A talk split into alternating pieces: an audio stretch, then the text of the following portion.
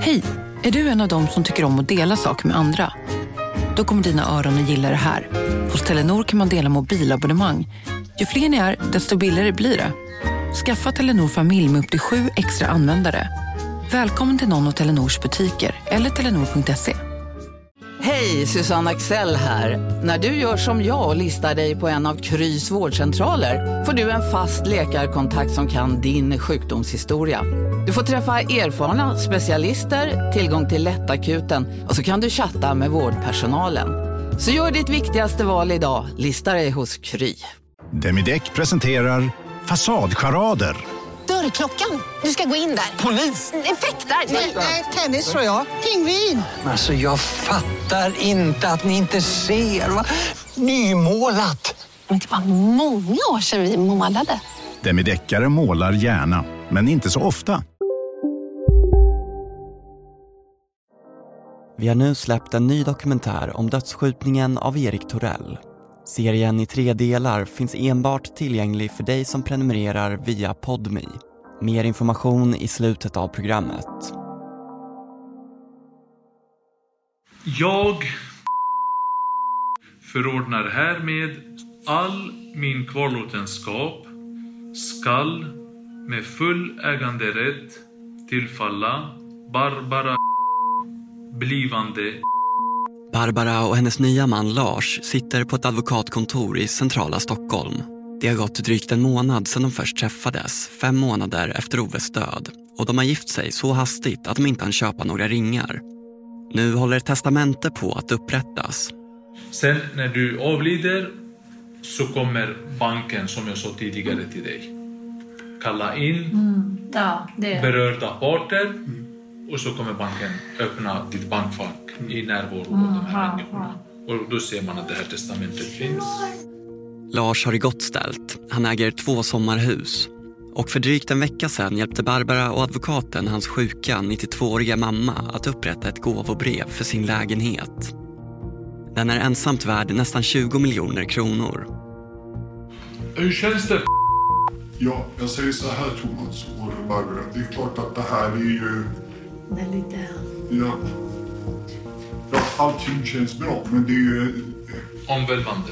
Ja, du kan... Jag, kanske inte... Ja, men då... Det, det, det, Ja, man vet inte när man dör. Men det, det, jag, jag måste ju leva mig in... Alltså, Självklart. tagit beslut. det omvändande. så. Självklart. Mitt namn är Karl Fridsjö och du lyssnar på en mörk historia, Svarta änkan. Del 4, Bevis och försvar.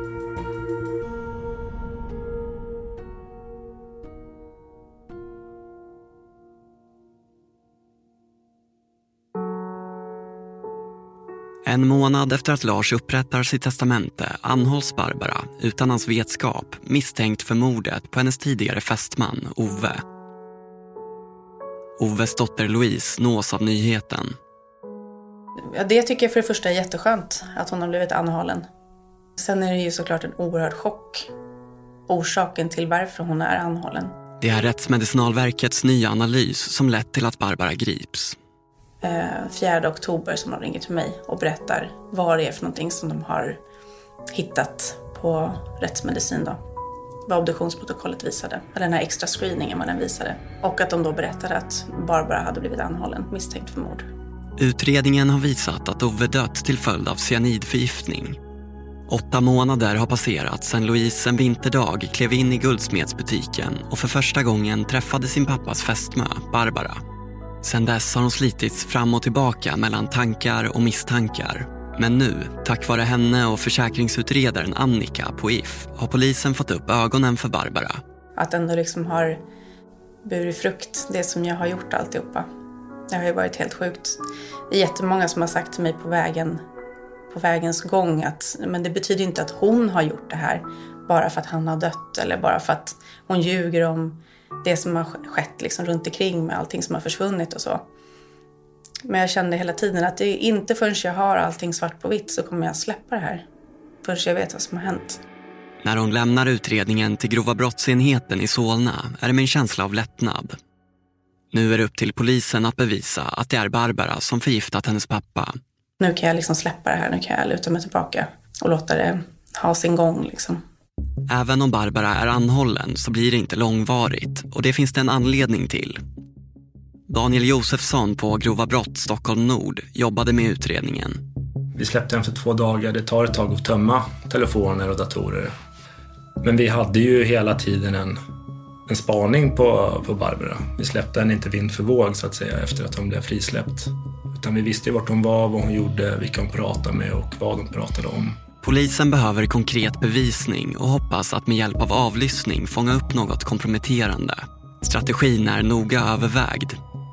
Men det finns risker med att arbeta på detta sätt. Om Barbara är skyldig till mord finns det en risk att hon kan agera igen. Ja, vi var ju medvetna om att den risken fanns men tänkte att den var ganska minimal eftersom att vi hade delat henne misstanke om, om det här första, första mordet då helt enkelt. Trots utredningen mot Barbara känner polisen vid tillfället inte till det möte som hållits på advokatkontoret och att Barbaras nya man testamenterat sina tillgångar till henne. Om den nya mannen dör kvarlämnas Barbara tillgångar värda miljontals kronor. Behövde, vi behövde mer helt enkelt. Så då tänkte vi att om hon får släppas ut så får vi se vad hon gör. Vilka pratar hon med? När Barbara släpps ut ur häktet är hennes nya man Lars den första hon ringer. Hon vill bli hämtad.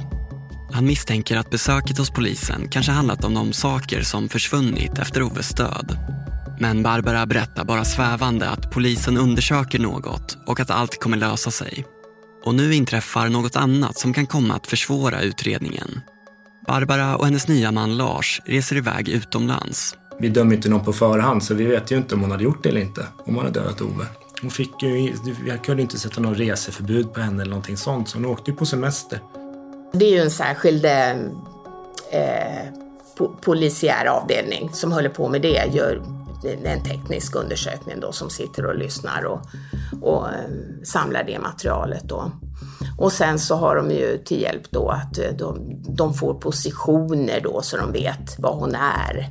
Utomlands har den svenska polisen inga befogenheter för sina hemliga tvångsmedel.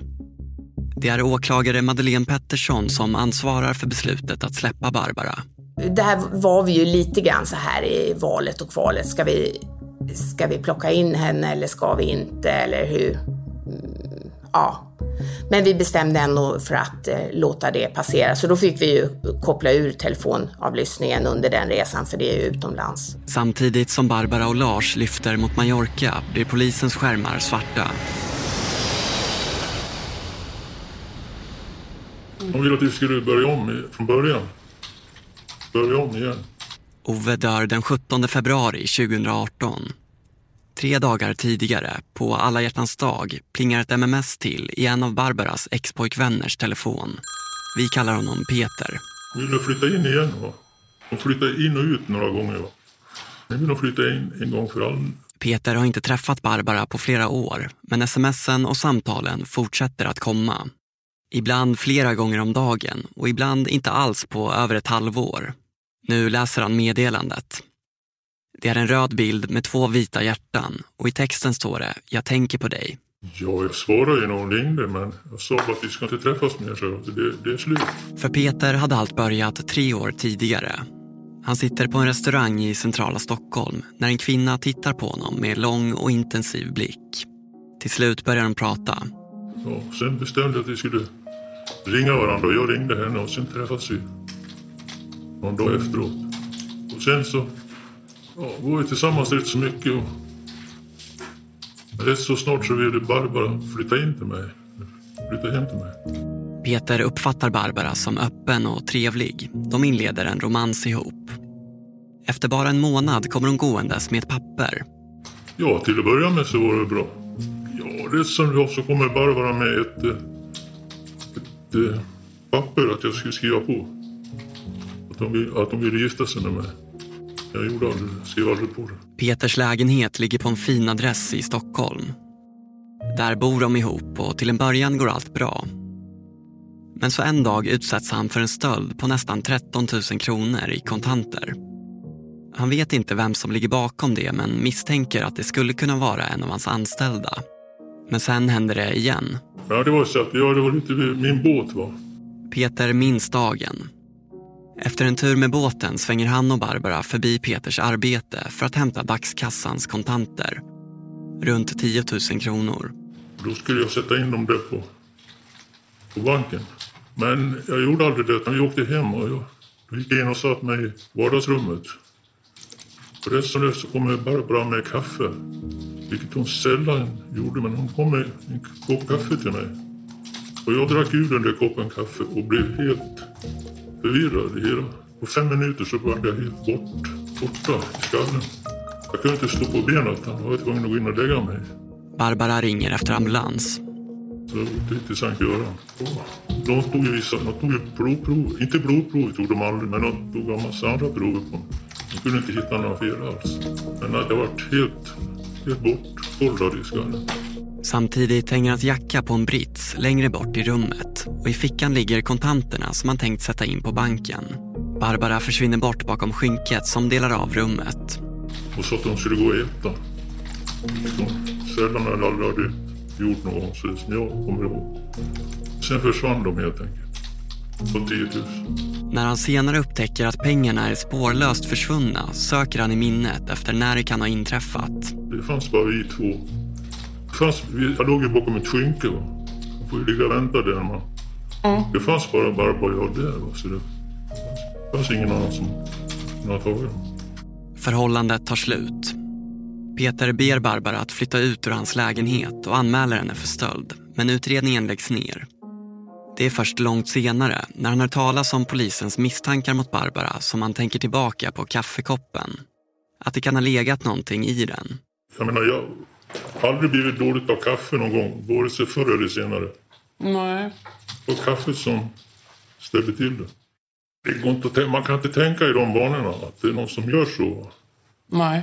Det är omöjligt. Jag kan inte få in det i min, min skalle att någon förgiftar någon annan människa. Det finns en annan fråga som jäckar polisen på grova brottsenheten i Solna. Daniel Josefsson och Kenneth Eriksson har försökt få tag på Oves telefon. Den som enligt Barbara försvunnit under en motorcykeltur men som senare använts för att ringa med till Kuba.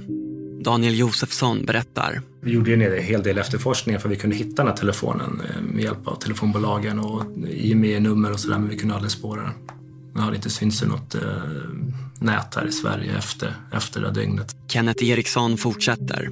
Det, det var ju flera som sa att, att han hade aldrig liksom gått in utan han hade grävt sig igenom snön för att hitta den där telefonen. Så den, den var ju liksom ett litet spöke den där. Deras sökande leder ingenstans men efter att Barbara släppts fri kommer resultatet från IT-forensikernas tömning. De kan nu plötsligt se sökhistoriken från hennes telefon och dator. Ungefär ett år innan Ove dog så hittade vi lite sökningar på, på olika gifter och eh, sådana saker. Att hon hade besökt vissa forum, Flashback-forum och läst lite inlägg. Bland annat ett inlägg där det stod om just eh, cyanid, eh, där det stod om en dödlig dos. Mycket av webbhistoriken från året innan Oves död går inte att återskapa. Men trots det hittar teknikerna flera sökningar och besök på hemsidor som är relevanta för ärendet. Arsenikförgiftning eller hur man dödar med arsenik. Eh, hon besökte sedan olika sidor där det stod då om hur mycket gift som behövs för att ta död på, på människor med olika sorters gift. Och där stod bland annat om, om cyanid som vi tyckte var lite... Att det var ett sammanträffande i alla fall. Att man gjort de sökningarna på sin telefon. Det visar sig också att Barbaras intresse för gifter inte upphört efter Oves bortgång. Två veckor efter att hon gifter sig med Lars söker hon efter kvinnan som förgiftar sin man. Och ett par dagar senare, gift som inte går att spåra. Det är dock inte bara sökningarna i telefonen som fångar polisens intresse. De hittar också något annat som är svårt att förklara det, det, som vi hittar på hennes telefon som visade sig vara störst vikt för, för utredningen var väl var ju eh, den här eh, kalenderanteckningen som hette eh, Muerte de Ove. Med, jag tror jag, tidsstämpel var väl mellan 19 och 20.00 tror jag. Den 17 februari. Vi är tillbaka i natten då Ove konstateras död. Söndagen den 18 februari 2018. Fyra timmar tidigare var det fullt pådrag runt sommarstugan. Ambulanshelikopter, vårdpersonal och återupplivningsförsök. Nu står husets tomt lika lugn som vanligt. Det är klockan 04.16 som en aktivitet noteras i Barbaras digitala kalender. Tidpunkten mellan klockan 19 och 20 markeras med en text. Muerte de Ove, Oves död. Vad betyder orden i hennes kalender? Alltså min första tanke var väl att eh, jag, jag ville veta vad, vad Barbara skulle berätta om just den anteckningen. Varför hon skrev den och vad det betydde. Tidpunkten för det som Barbara kallar för Oves död anges alltså till mellan 19 och 20. Flera timmar innan larmsamtalet rings, två minuter över elva. Där, då kände man ju att nu är vi hemma. Alltså det, det, det var riktigt genombrott alltså. För att det bevisar ju att hon kände till att han var död långt tidigare, flera timmar tidigare än hon eh, ringde grannarna och larmade. Att hon kallt inväntade några timmar för att han skulle verkligen vara död eller inte gå att återupplivas eller varför. Kort därpå skriver Barbara ett mejl till hennes halvsyster i Kuba. Åklagaren yogamatta är på väg till dig, som gör att du för första gången hittar ditt inre lugn och gör dig befordrad på jobbet men du tackar nej för du drivs inte längre av prestation. Då finns det flera smarta sätt att beställa hem din yogamatta på. Som till våra paketboxar till exempel. Hälsningar Postnord. Nej. Dåliga vibrationer är att gå utan byxor till jobbet. Bra vibrationer är när du inser att mobilen är i bröstfickan. Få bra vibrationer med Vimla. Mobiloperatören med Sveriges nöjdaste kunder enligt SKI. Välkomna sommaren med att... Res med Stena Line i sommar och gör det mesta av din semester. Ta bilen till Danmark, Tyskland, Lettland, Polen och resten av Europa. Se alla våra destinationer och boka nu på stenaline.se. Välkommen ombord!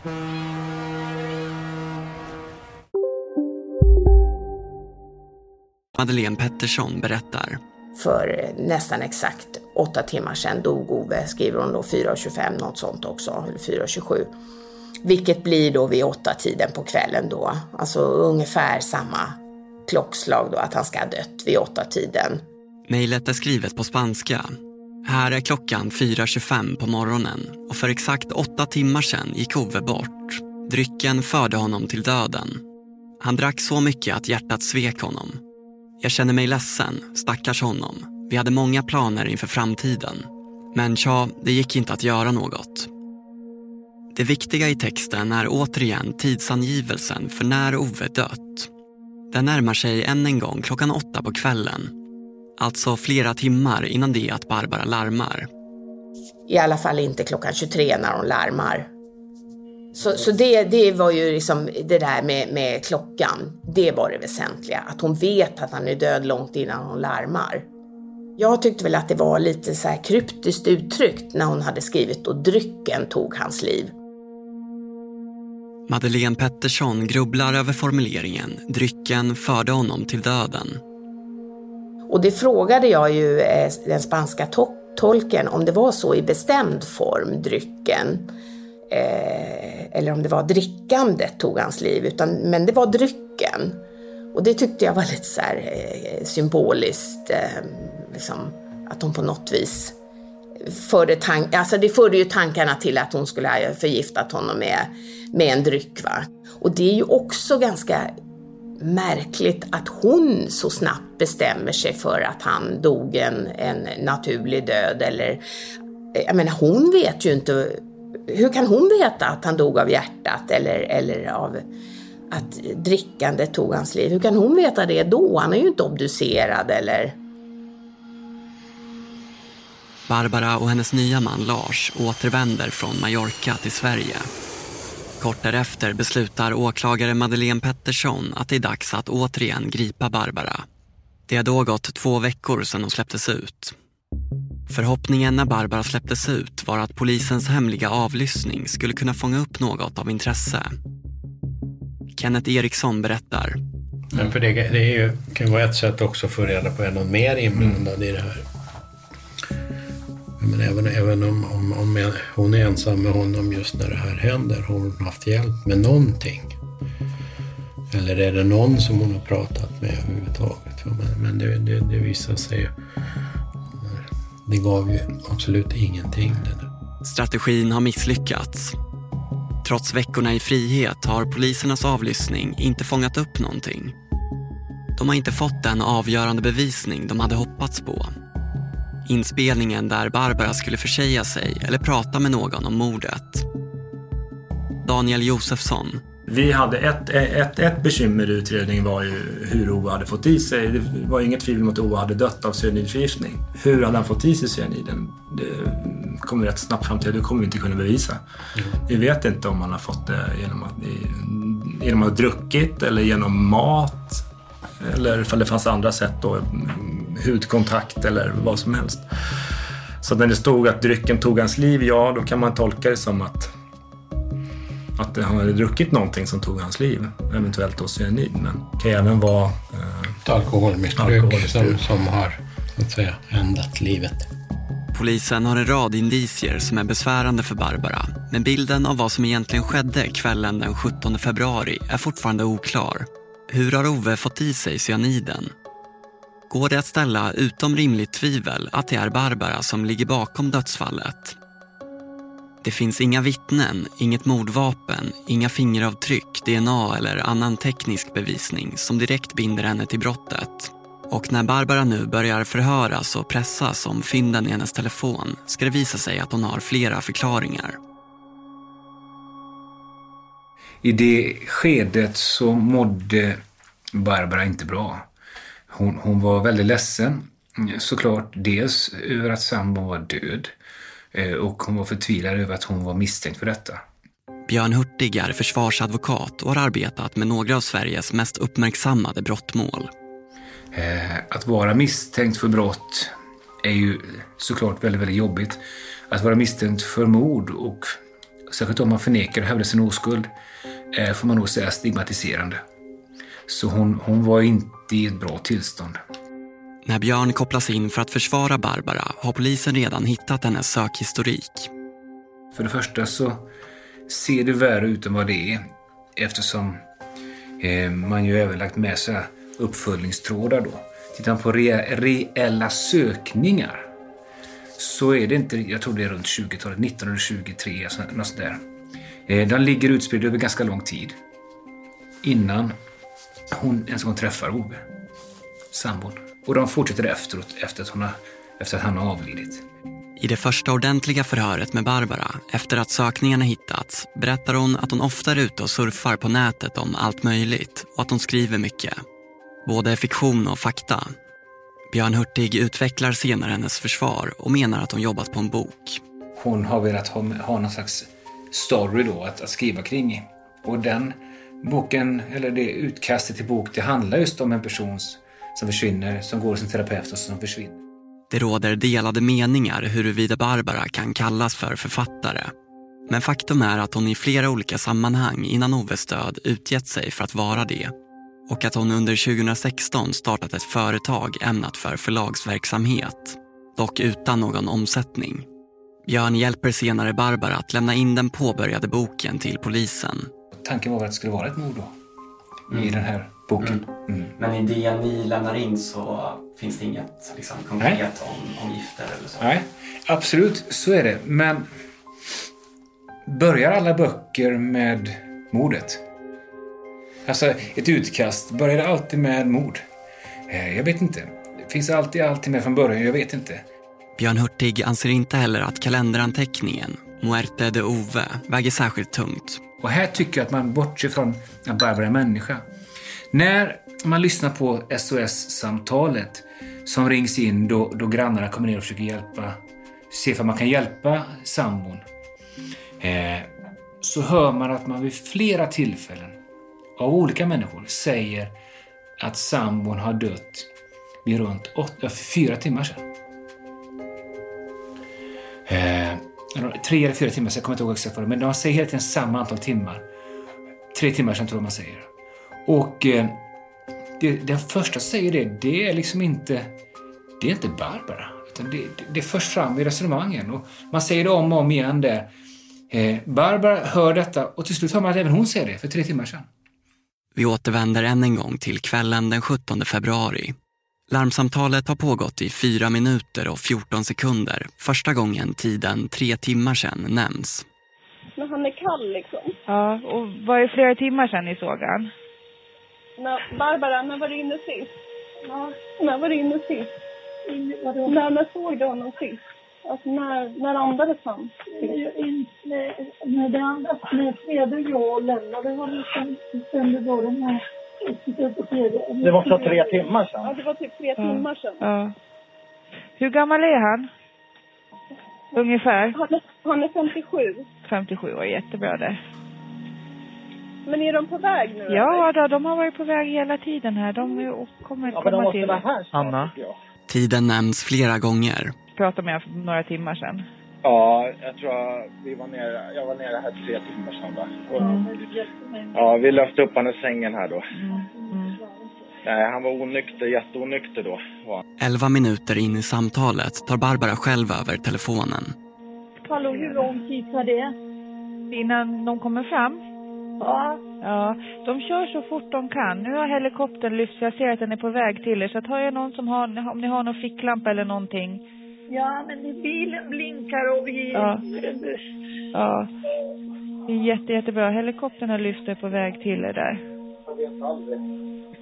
Och räddningstjänsten är utlarmad. Är det du som är Ove sambo? ursäkta? Är du Ove sambo? Ja. Ja, det är jätteotäckt där. Men de är på väg till dig. De åker allt vad de kan där. Är det. När såg du Ove senast? När pratade du med han? Tre timmar sen. Tre timmar han var väldigt, väldigt unik. Han har brutit Ja. mycket och, Ja. och min granne hjälpte mig. Ja, men vad bra. Ja. Men det är jättebra. De gör fortfarande, de fortsätter med hjärtkompressionerna där. Ja, jo. Ja. Ja, se åt dem att fortsätta göra hjärtkompressioner där hela tiden. Och ni hade en åker precis utanför som de kunde landa på. Ja. Ja. Ja. Du har ingen ficklampa eller någonting sånt där du kan gå ut? Ja, det är bilen och ficklampa. Allt Ja, då vill jag att en av er går ut och med ficklampa och lite, för helikoptern är snart där så de kommer se så de ser var de kan landa någonstans. Ja. Ja, det är jättebra. Hej. Helikoptern är nästan Nadja. fram. Helikoptern är nästan framme så det är jättebra om ni kan gå ut om ni har någon ficklampa och signalera. Barbara springer ut mot bilen och sätter på varningsblinkersen.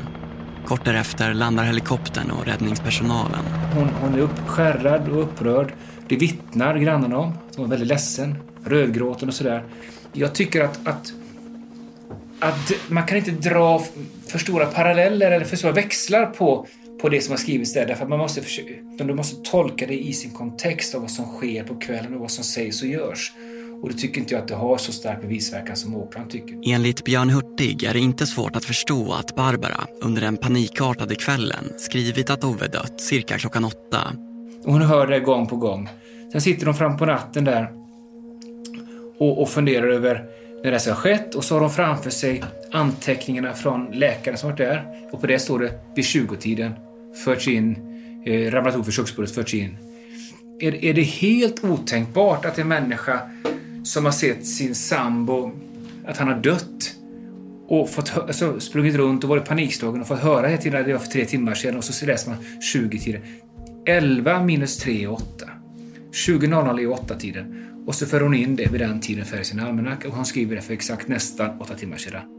Det finns också ytterligare en fråga som enligt Björn Hurtig och försvaret är helt och hållet avgörande för målet. Går det att utesluta att Ove själv valt att ta sitt liv? Man ska inte tala illa om de döda förstås. Men, men i målet har framkommit att han drack mer än vad normala människor gör alltså. Punkt. Att han har problem med alkohol på det svenska. Eh, två. Eh, han eh, hade haft problem en längre period med relationen till sina barn. Och Barbara beskrev hur ledsen han var se- samma dag till och med som han avled. Eh, över att inte han fick träffa sina barn ordentligt sådär. Tre, det var ett problem med att barnen inte gillade Barbara.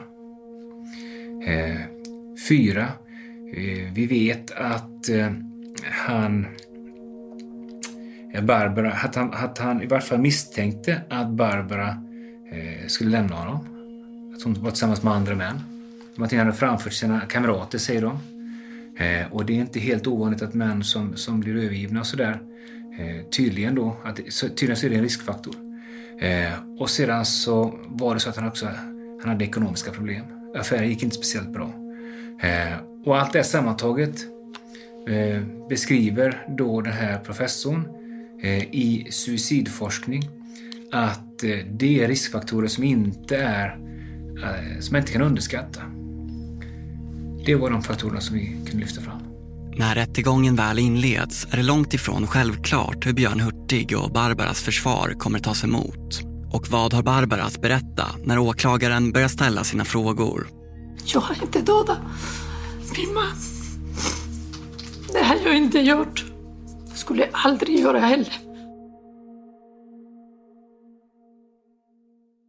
Du har lyssnat på en mörk historia om Svarta änkan.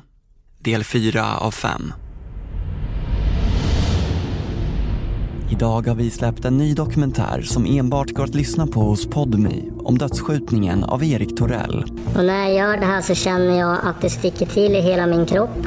Och tänker att om han skjuter här nu så slutar det väldigt... Ja, ja, då, då kan jag dö. Och precis här så börjar det smälla.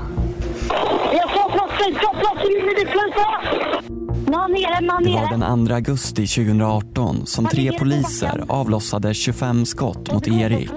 En 20-årig man med Downs syndrom. Och jag, och jag skriker att han kan inte ens vara hotfull. Han är klassad på tre års ålder. Det är märkligt hur um, två till synes helt orelaterade händelser ändå kan påverka varandra. Bli prenumerant hos Podmi och hör hela historien bakom ett av senare års mest uppmärksammade fall. Förutom ett nytt exklusivt avsnitt varje månad får du som prenumerant också förhandslyssna på nya avsnitt utan reklam. Första månaden är gratis och du binder dig inte till något. Stöd vårt arbete genom att ladda ner podmi appen nu direkt eller besök podmi.com.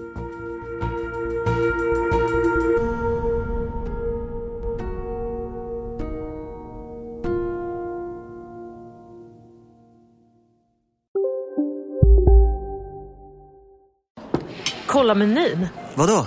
Kan det stämma? 12 köttbullar med mos för 32 spänn. Mm. Otroligt! Då får det bli efterrätt också. Lätt! Onsdagar är happy days på IKEA. Fram till 31 maj äter du som är eller blir IKEA Family-medlem alla varmrätter till halva priset. Vi ses i restaurangen på IKEA. Bara på Storytel. En natt i maj 1973 blir en kvinna brutalt mördad på en mörk gångväg. Lyssna på första delen i min nya ljudserie. Hennes sista steg av mig, Denise Rubberg. Inspirerad av verkliga händelser. Bara på Storytel. Det där var för att uppmärksamma er på att McDonalds nu ger fina deals i sin app till alla som slänger sin takeaway förpackning på rätt ställe. Även om skräpet kommer från andra snabbmatsrestauranger som exempelvis Ma... Eller till exempel Burger...